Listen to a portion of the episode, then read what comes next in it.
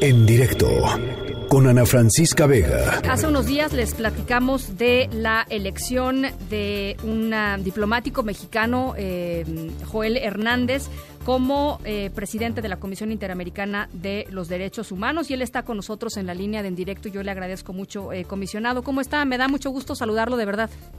Hola Ana Francisca, a mí me da muchísimo gusto estar con usted y con su auditorio. Pues, eh, a ver, eh, ¿cuál, ¿con cuál es eh, el, reto, digamos, el desafío eh, mayor de asumir este, este liderazgo 2020-2021 en medio de, pues, que diría yo, una, una crisis importante de derechos humanos en el, en el continente, una crisis que tiene que ver con acceso pues a la justicia, acceso a, algunos de los derechos más básicos y también en un momento en donde la propia comisión pues lo ha dicho, lo ha reconocido y lo ha reportado, eh, muchos eh, gobiernos con problemas graves de, corrupción. Sí, en efecto, es un panorama desafiante el que estamos enfrentando en, todo el continente. Y desde la perspectiva de la presidencia que ahora asumo, el, reto consiste en hacer que la comisión tenga tenga un impacto, un impacto a favor de las víctimas, a favor de la reparación de las violaciones de derechos humanos. Eh, la comisión cumplió el año pasado 60 años y son 60 años en donde la comisión ha logrado crear un eh, estándar de interamericano de derechos humanos, un derecho interamericano de los derechos humanos, y al mismo tiempo una estructura para hacer efectivos esos estándares.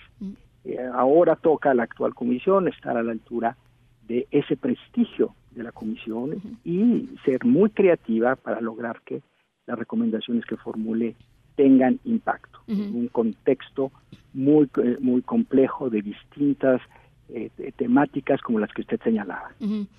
Eh, hay también por ahí un reto importante para, mm, pues, para seguir convenciendo sobre las virtudes de ponerse de acuerdo, ¿no? Del, multilateralismo. Sí, esa, ese siempre va a ser un reto. Aquí yo creo que hay que partir de lo que ha ganado nuestra región, el continente americano, la Organización de los Estados Americanos, que es, en primer lugar, la eh, eh, vinculación que tiene los países de la región a instrumentos interamericanos de derechos humanos, principalmente la Convención Americana de los Derechos Humanos. Este es un, eh, un, cimiento muy importante, porque a final de cuentas son los estados los que de manera voluntaria han asumido esas obligaciones internacionales. Partimos de ese principio. claro. a, partir de ahí, lo que tiene que hacer la Comisión y también la Corte Interamericana es hacer efectivas esas, esas eh, obligaciones. Entonces, para mí lo, lo fascinante de la Comisión Interamericana es cómo trasladamos el multilateralismo que ha venido dando mandatos a, a esta comisión y a la Corte Interamericana. Claro. Esta, estos dos órganos del sistema interamericano son producto de ese multilateralismo. Ahora, cómo eso se convierten en resultados, cómo se traducen en la práctica. Hay, hay supongo, distintas, eh, como obviamente hay distintas realidades eh, regionales, pero, pero también supongo distintas estrategias para abordar todos estos temas. ¿Qué, qué región le, le parece que merece un, pues una atención eh, especial, digamos, para fortalecer pues no, no, no sé, sus instituciones para fortalecer eh, el cumplimiento de la, de, la, de, la, de la Carta Democrática, en fin, de los derechos humanos, en fin, ¿qué, región cree que, o subregión de América Latina le parece que necesita eh, pues mayor atención? Marcadamente la Comisión tiene que estar más cerca del Caribe. El, el Caribe por razones históricas, pero también debido al sistema jurídico eh, del cual eh, provienen sus instituciones, ha estado más alejado de, la Comisión Interamericana. Los eh, habitantes de los países anglófonos del Caribe no conocen el sistema interamericano que también los protege. Entonces esto se ha traducido en que son es una subregión del continente en donde tenemos una presencia muy limitada. Es uno de nuestros objetivos trazados en nuestro plan estratégico 2017-2021 es estar más cerca del Caribe para apoyar los esfuerzos nacionales, para ejercer esta, esta función de complementariedad que tiene la Comisión frente a las eh, instancias nacionales. Eso es lo que explica precisamente eh, nuestra presencia en Haití hace una semana. Celebramos en Haití nuestro 175 periodo de sesiones para estar más cerca de este país caribeño. el, el, eh, por otra parte, lo que tiene que ver con América Latina, em, la presencia de la Comisión eh, ha sido muy fuerte a lo largo de estos 60 años. Hoy prácticamente no, existe un solo país de América Latina que no tenga como referencia el trabajo de la Comisión y de la, y la Corte Interamericana. Eh, la Comisión ha estado acompañando a los estados en sus procesos de democratización, en la formulación de leyes, en cambios estructurales. Ahí está ha estado la comisión más cerca.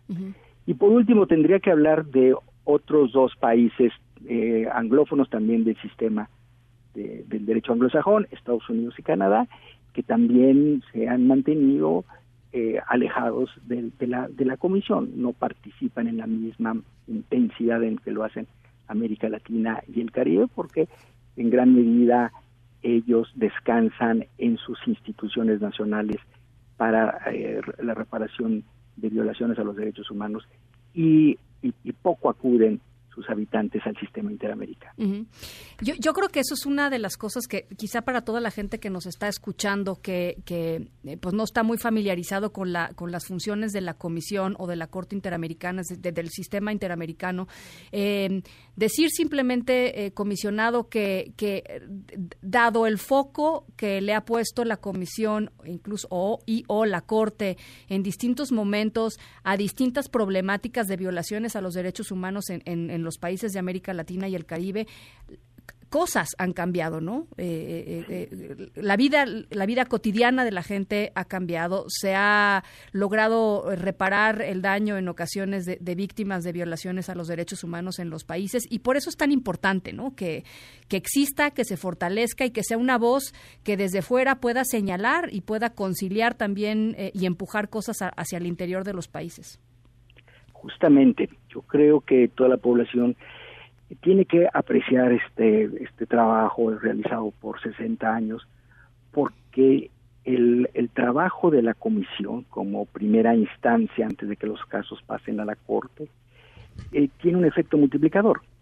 ¿Qué quiero decir con esto? A través del sistema de casos y peticiones ingresa una queja a la comisión una vez que se han agotado los recursos eh, internos con miras a que el Estado asuma responsabilidad internacional y lleve a cabo las correcciones integral. Pero la, el, el, uno de los postulados básicos de la reparación integral es la no repetición de los hechos que dieron origen a la violación.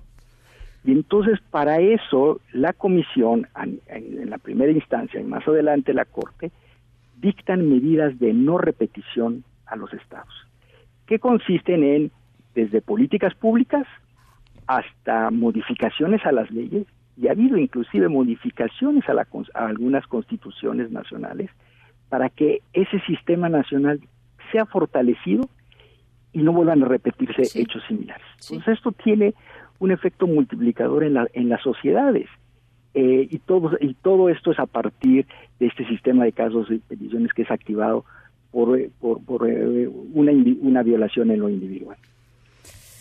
Pues eh, y además hay el reto también eh, comisionado es este porque hemos visto en casos de, de, todos lados del mundo desde casos que tienen que ver con México hasta casos que tienen que ver con con el resto de, de los países latinoamericanos. El reto también es que una vez que se emiten pues estas recomendaciones eh, se trabaja mucho con la sociedad civil y con otros actores para que los estados y los gobiernos pues no se hagan pato porque luego también se hacen pato ese es justamente el desafío que tenemos en la, en la comisión, el de hacer efectivas nuestras recomendaciones.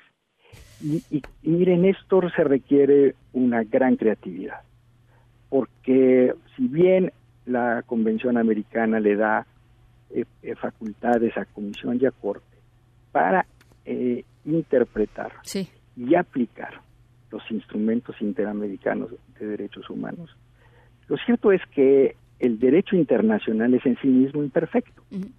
Lo sabemos bien, que, que, no es el derecho internacional no, no, no, no puede coaccionarse su cumplimiento como el derecho nacional. Entonces esto requiere de un gran trabajo político y diplomático eh, para construir puentes entre peticionarios, sociedad civil y estados. Lo tenemos que hacer de una manera muy creativa y con, la, con una visión de ir generando acuerdos e ir generar consensos, ir, ir convenciendo eh, a los estados para que eh, den pues seguimiento a las este, recomendaciones. Y creo que ahí hay mucho avanzado, hay, hay, hay resultados eh, satisfactorios, pero también hay muchos desafíos eh, que tenemos que, enfrentar. Pues va a ser muy interesante eh, eh, verlo comisionado en este en este rol este y el siguiente año. yo por lo pronto le agradezco muchísimo. Ojalá podamos conversar un poquito más adelante, ya que ya que pues ya que esté digamos más más encarrilado el asunto. Pero yo le agradezco por lo pronto mucho estos minutos y estamos en comunicación. No, yo soy el que en nombre de la comisión y mis colegas les agradezco mucho el interés por nuestro trabajo. Joel Hernández. Gracias, Joel Hernández, presidente de la Comisión Interamericana de los Derechos Humanos. En directo con Ana Francisca Vega.